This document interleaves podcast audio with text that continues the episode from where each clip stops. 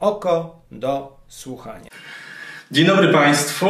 E, witamy w podcaście Oko do słuchania. E, jesteśmy tutaj z dziennikarką OKO.press Dominiką Sitnicką. Dzień dobry. I Adamem Leszczyńskim, profesorem SWPS, autorem OKO.press. Dzień dobry. I będziemy dzisiaj mówić o tekście Dominiki, e, która przeanalizowała dane z naszego sondażu i wychodzi na to, że jest jedna rzecz, która Polaków szczególnie łączy. Od lat się mówi o tym, że jesteśmy bardzo podzielonym społeczeństwem, to już taki frazes wręcz. E, Dominika, co nas łączy?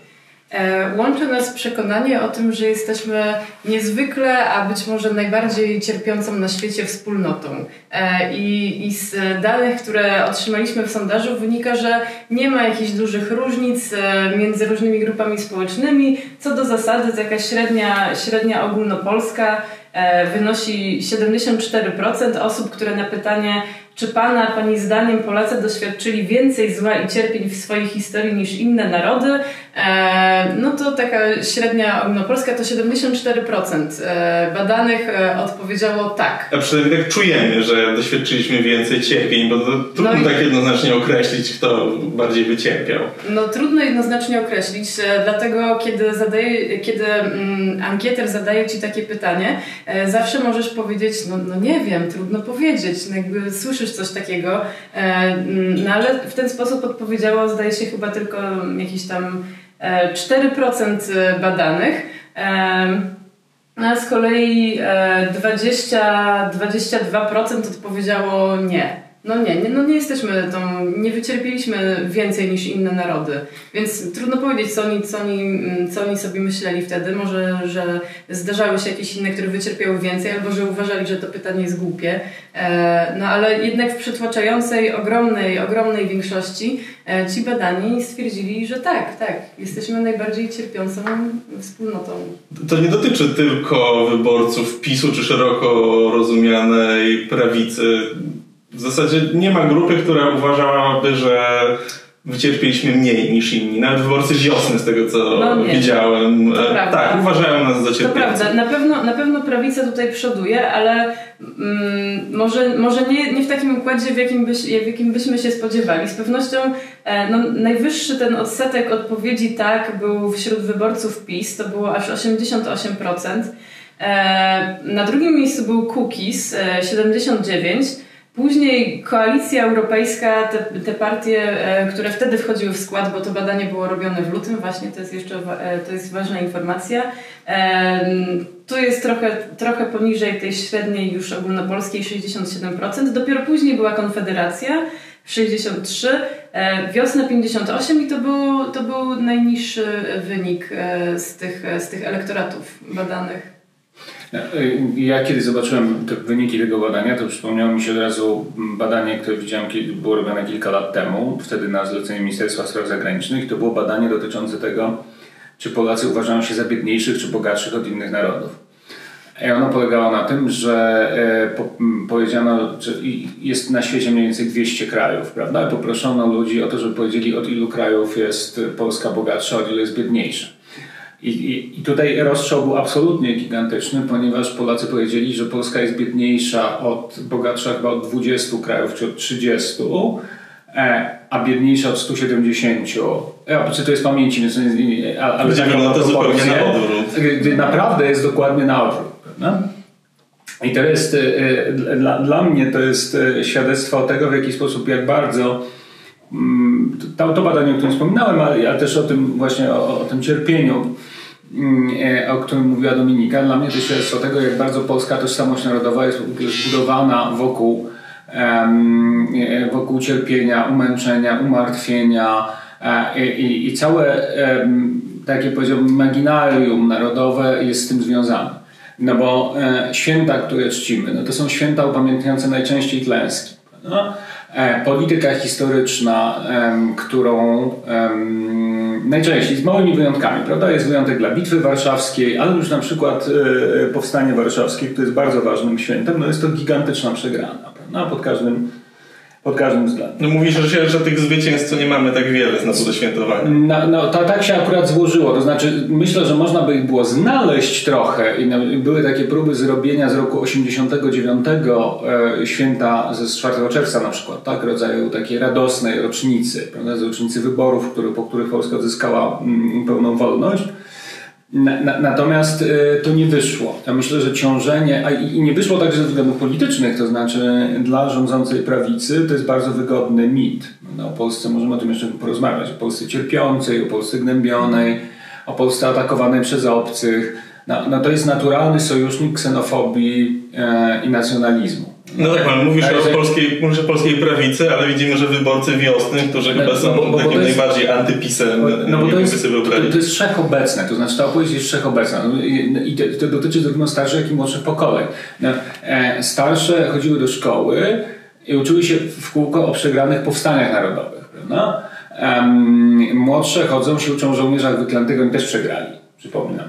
Można i to dość sromotnie. Prawda? Uczą się o ucisku komunistycznym, mniejsza o to, na ile, pra... na ile to był faktyczny ucisk, no taka jest opowieść w podręcznikach. Uczą się o powstaniu warszawskim, które było straszną klęską.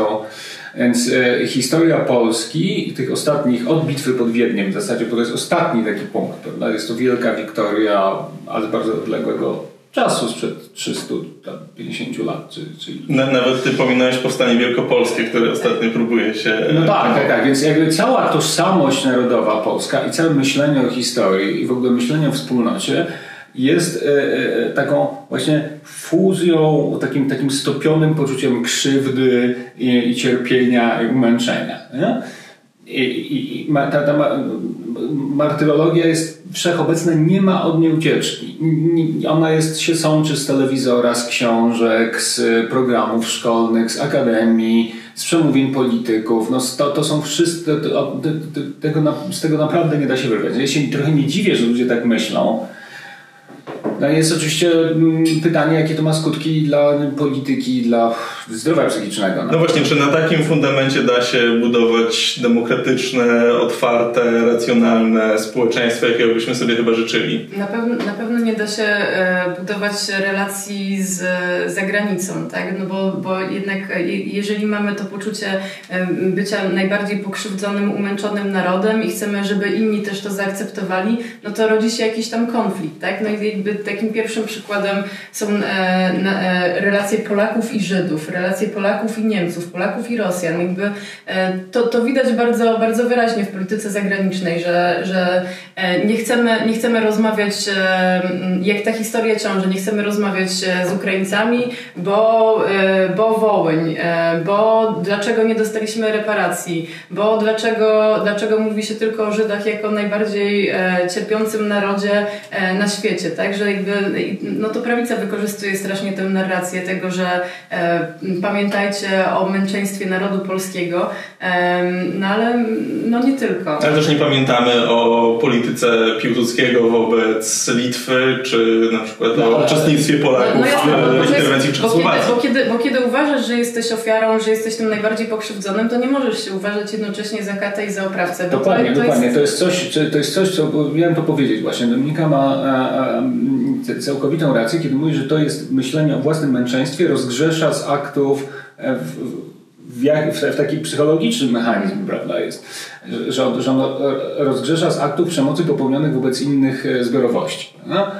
Myśmy byli krzywdzeni, w związku z tym nawet jeżeli kogoś skrzywdziliśmy, no to i tak jest to zrozumiałe e, w kontekście ogólnej traumy, prawda? Albo ja czytam na przykład teraz pisy w Wikipedii poświęcone żołnierzom wyklętym, bo byłem ciekaw, co tam się znajduje. I mm, we wpisie, wpisie dotyczącym Bupaszki e, jest, e, no, mm, to polski bohater, który prowadził, nie, nie dopuścił się zbrodni na cywilach, a dopuścił się zbrodni wojennej, tylko prowadził akcje odwetowe, prawda? Więc Polska nie krzywdzi. Polska prowadzi akcje odwetowe w najgorszym wypadku, prawda? jeżeli to jest e, więc y, to jest oczywiście takie kultywowanie bardzo szczególnego rodzaju narodowego narcyzmu, takiego wspólnotowego narcyzmu. Mm, y, to jest nawet zresztą termin z y, psychologii społecznej. tak do, do, dość techniczny, prawda? Ale no, no więc e, i uważam, że jest to absolutnie toksyczne dla polskiego życia politycznego i polskiego życia społecznego w ogóle. Prawda? Takie przekonanie właśnie, że się było zawsze e, zawsze tym najbiedniejszym, najgorszym, najbardziej prześladowanym, najbardziej cierpiącym, ale też równocześnie najbardziej szlachetnym, E, bez skazy, i, no bo, bo, to jest druga strona tej samej monety, prawda? To drugą stroną opowieści o cierpieniu jest opowieść o tym, jak, jak się cierpiało za, za innych. Czy to da się zmienić? Czy powinniśmy w ogóle to zmieniać waszym zdaniem? Czy powinniśmy działać na rzecz, no właśnie tak jak prawica to nazywa pedagogiką wstydu e, bardzo negatywnie i podobno strona liberalna, czy też bardziej lewicowa właśnie to tym pogrąża Polaków i sprowadza ich do kolan, z których trzeba wstać? Mm nie wiem, czy da się zmienić. No, tak, tak jak już Adam opowiadał, były próby, tak, że tego skupiania się. Tylko właśnie, no to jest pytanie, bo e, bardzo atrakcyjne jest to pokrzywdzenie i to cierpienie mitologicznie, bo mm, to nie chodzi, nie chodzi o to, co rzeczywiście się stało, tylko e, o jakieś takie mity. E, no i dobrym przykładem tego jest na przykład. Mm, ten 4 czerwca, tak? Bo tam ten mit nie jest czysty, tak? No bo, no bo cierpienie jest czyste, bo to jest cierpienie, ofiara, krew, że to się kręci wokół jakichś takich bardzo, bardzo starych mitów, a z kolei taki 4 czerwca mm, no to jest e, mit kompromisu, dialogu, dogadania się z tą władzą, którą, którą wiele osób uważało za jakąś zdeprawowaną, złą i tak dalej. E, no i dlatego na przykład prawica później przychodzi i mówi, no źle się stało tego 4 czerwca, my do tej pory cierpimy, lepiej żebyśmy tam przelali krew, żeby upuścić trochę krwi z narodu, wtedy by było wspaniale i bylibyśmy cały czas tą, tą czystą e, wspólnotą. E, no jakby konkurencją dla, dla tej opowieści martyrologicznej jest taka wydaje mi się, racjonalność, e, e, dialog, e, no jakieś takie różne tony szarości, że nie wszystko jest czarno-białe. No i, i widać, jak, jak bardzo opornie przychodzi mm, społeczeństwu patrzenie w takich kategoriach na politykę czy na historię nawet. Ja muszę powiedzieć, że to przede wszystkim jest w dużym stopniu w, w Polsce już niepodległej Mm, jest to wina polityków, dla których wychowywanie ludzi w takim, mm, takim przekonaniu o własnej martyrologii, prawda, szlachetności własnej wspólnoty było wygodne. I było ono wygodne zarówno w okresie międzywojennym dla rządzącej, dla wówczas rządzącej elity, w tym zwłaszcza dla sanacji, prawda, i dla prawicy przed wojną, Mm, było wygodne dla komunistów. Oni trochę zmieniali wektory, ale jakby ta struktura narracji pozostawała dość podobna w gruncie rzeczy. Um, I jest wygodne teraz dla rządzących. Więc to, to, nie jest wina Polaków, że oni tak myślą, to jest wina ich elit, że ich w ten sposób wychowują. A, I że y, zbudowały cały system upamiętniania i cały system mówienia o przeszłości, łącznie z filmami, komiksami, programami szkolnymi, podręcznikami, pomnikami, no, wszystkim, co można sobie wyobrazić, prawda? E, muzeami. Tak? Że, że, to jest cały system, który atakuje tego biednego Polaka i mówi mu słuchaj, byłeś albo byłaś przedstawicielem, przedstawicielką najbardziej cierpiącej wspólnoty w dziejach ludzkości. Przypomnijmy sobie na przykład, że kiedy e, jednym z głównych zarzutów wysuwanych teraz przez PiS wobec Muzeum II wojny światowej w Gdańsku i wobec, personalnie wobec dyrektora tej instytucji, współtwórcy, takiego wizjonera stojącego wystawą, czyli profesora Pawła Maksewicza, no to, to, to, oni, to był zarzut wysuwany taki, że oni nie dość eksponują polskie cierpienie. Prawda? Że on, pomysł na to muzeum był taki, żeby pokazać, jak cała mm, taką panoramę. E, że nie tylko my cierpieliśmy nie przez tylko wojnę. My, róż, tak, różne narody cierpiały przez wojnę, a niektóre być może cierpiały bardziej. No i to jest e, przesłanie, które było eksplicitnie politycznie odrzucone przez prawicę. Oni powiedzieli, ok, może to jest nawet prawda na poziomie faktów, nie wiemy tego, no. Ale po co mamy o tym mówić? Jesteśmy w Polsce, w Polsce musimy się zajmować naszym własnym polskim cierpieniem, no? a, nie, a, nie, a nie jakimiś uniwersalnymi, mm, uniwersalnymi historiami. No więc yy, także to, że Polacy tak myślą i że wynik tego badania, o którym pisała, o którym opowiadała teraz Dominika, był, był, był taki, a nie inny, no to nie jest, yy, to, to, nie jest żaden abstrakcyjny produkt, nie wiem, polskiej mentalności, czy literatury, czy czegoś, jakiegoś fatum, które się unosi nad polskim narodem, tylko tego, że Polacy od pokoleń są po prostu wychowywani systematycznie yy, i wytrwale do tego, żeby w ten sposób sobie myśleli. Ale też ja myślę, że tutaj dużą rolę odgrywa Kościół, e, który mm, tak samo jakby mm, w jakiś sposób e, uczestniczy w historii Polski, znajdując e, dla siebie takie samo, takie samo miejsce, tak? Że Kościół też jest w historii Polski tym, tą cierpiącą wspólnotą, prześladowaną e, przez zaborców, później, później w PRL-u i tak dalej, a z kolei też wtedy, kiedy Polska w miarę tam odnosiła jakieś tam sukcesy, nie wiem, czy w Bitwie Warszawskiej, to dzięki temu, że, że 40 tysięcy księży się modliło w tym samym czasie w całej Polsce i tylko dlatego Maryja, e, Maryja mm, pomogła nam w, e, i dokonał się cud nad Wisłą e, i w to też nam z innego badania wyszło, że wierzy ponad połowa Polaków. To jest, to jest absolutnie niesamowite, w ogóle cała ta historia z cudem nad Wisłą, ponieważ jak być może część z Państwa pamięta, sama nazwa Cud nad Wisłą została wymyślona przez Endecję przed wojną, tak, która była przez przeciwników Piłsudskiego, żeby umniejszyć jego zasługi. No więc to nie Piłsudski jako wódz naczelny wygrał bitwę, tylko był to cud, który mm, za, za Bóg zesłał narodowi, poporządnemu narodowi polskiemu, katolickiemu. Prawda? Więc to było wymierzone Piłsudskiego. A później zaczęło żyć jeszcze własnym życiem, trochę w oderwaniu od tej pierwotnej mm, od tej pierwotnej intencji. I stopiło się z czymś, co jest bardzo ciekawe i co współgra paradoksalnie z tym, z tym przekonaniem własnej wyjątkowości, czyli z przekonaniem, że e, Polacy są generalnie nieudacznikami. To bardzo różnych badań wychodzi, to znaczy, że Polacy mają bardzo wysokie mniemanie o własnej, własnym patriotyzmie i różnych cechach takich właśnie wyjątkowych, swojej wspólnoty, prawda, odwadze, nie wiem, poświęconości, poświęcenia i tak dalej. To wszystko ocenia się dość wysoko.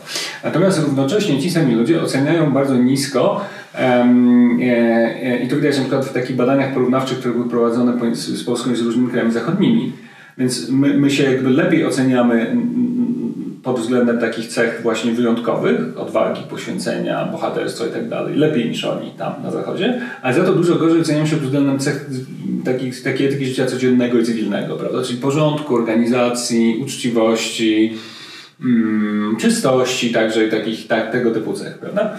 No więc e, e, Cud nad Wisłą jest paradoksalnie współgra z opowieścią o polskim nieudacznictwie. Prawda? No, skoro już wygraliśmy tę wielką bitwę, no to nie dlatego, żeśmy mieli lepsze wojsko, lepszych dowódców i ogólnie byliśmy lepiej zorganizowani, tylko wygraliśmy to dlatego, że musiał się cud wydarzyć. Jeżeli wygraliśmy, to musiał się cud A to jest ciekawe. E, nie wiem jak nasi słuchacze, natomiast ja byłem edukowany w rozumieniu tego cudu jako cudownej ochrony Europy Zachodniej przed bolszewicką szarżą. Nie, nie, to, jest, to jest Cudownie. To jest 100% e, e, oczywiste, tak mi się wydawało, że to jest oczywiste, że to chodziło o cud Maryi, która stąpiła i, i, i, i bolszewików odepchnęła, bo tak też mówił, e, zdaje się, rok temu czy dwa lata temu Andrzej Duda podczas, podczas przemowy i powiedział tak, z całą pewnością zdarzył się cud, no ale to też jakby wynika z tego, że też Polacy się uznają za tę, za tę wyjątkową wspólnotę. No, to, to widać i w przemówieniach Jana Pawła II, tak? Że w historii Polski się objawia historia Chrystusa cierpiącego, który e, bez winy tam się wycierpiał e, i został poniżony, e, a później się podniósł z tego krzyża i tak dalej, i tak dalej. No jakby to jest jakiś taki bardzo, bardzo też żywy mit no, cho chociażby jest mnóstwo jakichś takich e, e, mistyczek, jak ta Teresa, już nie pamiętam, nie pamiętam tego nazwiska, jej objawienia i tego można znaleźć całe mnóstwo e, w polskim internecie. Ja szukałam tego w jakichś innych wersjach językowych, a to była niby Niemka e, i ona tam w swoich objawieniach opowiada o tym, e, jak, to, jak to Polska była najbardziej poniżonym narodem, więc jako pierwsza zostanie zbawiona, tak? Przez to, że, że się najwięcej wycierpiała po II wojnie światowej. Ona miała to objawienia w latach, pod koniec lat 40. No tak, i teraz um, oczywiście mo można długo opowiadać o romantycznych korzeniach tego mitu, prawda, mm. o tym jak to Polska była Chrystusem narodów i e, czemu ten mit służył i, i w jaki sposób e, z jednej właśnie z takiego wyobrażenia, takiego bardzo toksycznym, kreowaniu bardzo toksycznego wyobrażenia własnej wyjątkowości. Toksycznego, ponieważ z jednej strony mm, mm, skłaniającego do, do, do zamknięcia się wewnątrz własnej wspólnoty, do wrogości wobec obcych, E, do konserwatyzmu także. Prawda? Skoro jesteśmy idealną wspólnotą, no to po, po, po co mamy się otwierać na rzeczy z zewnątrz? Nie? Skoro po, po, to nie, nie ma żadnego sensu. To radykalny konserwatyzm. No, no, oczywiście, no ale to, yy, no więc yy, cały jak gdyby w ślad za, za tego, i to jest warto mieć tego świadomość, że w ślad za takim wyobrażeniem właśnie cierpieliśmy najbardziej, idzie cały zespół, cała, cała struktura myślenia o polityce i o miejscu Polaków w świecie. Nie?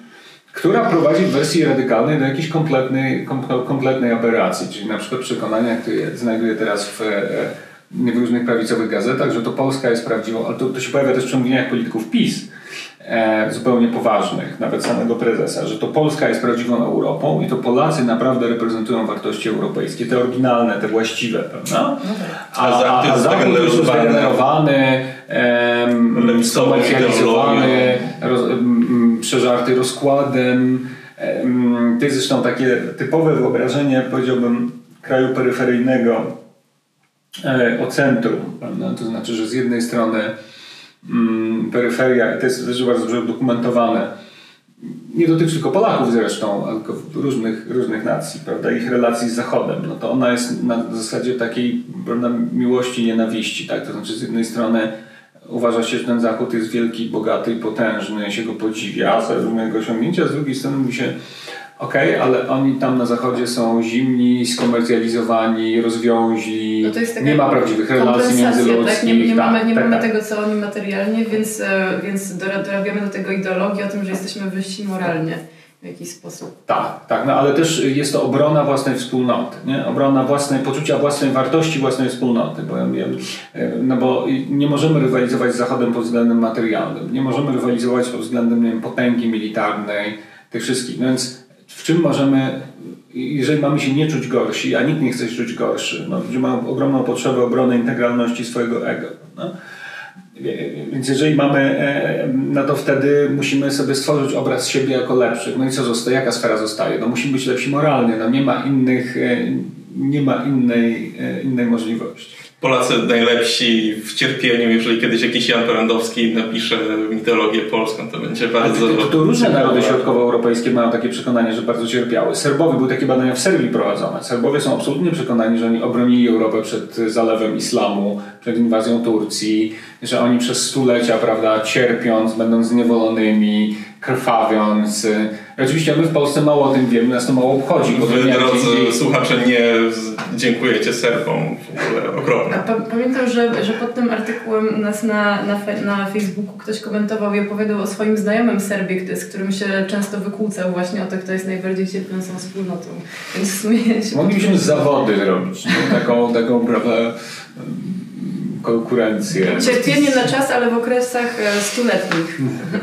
Słuchajcie, musimy kończyć. Bardzo Wam dziękuję za, za świetną rozmowę. Bardzo dziękuję wszystkim naszym słuchaczom, że po pierwsze nas słuchacie, po drugie szczególnie tym, którzy mogą sobie pozwolić na to, żeby e, wpłacać na OkoPress, bo dzięki Wam możemy to nagrywać. E, I słyszymy się w takim razie za dwa tygodnie.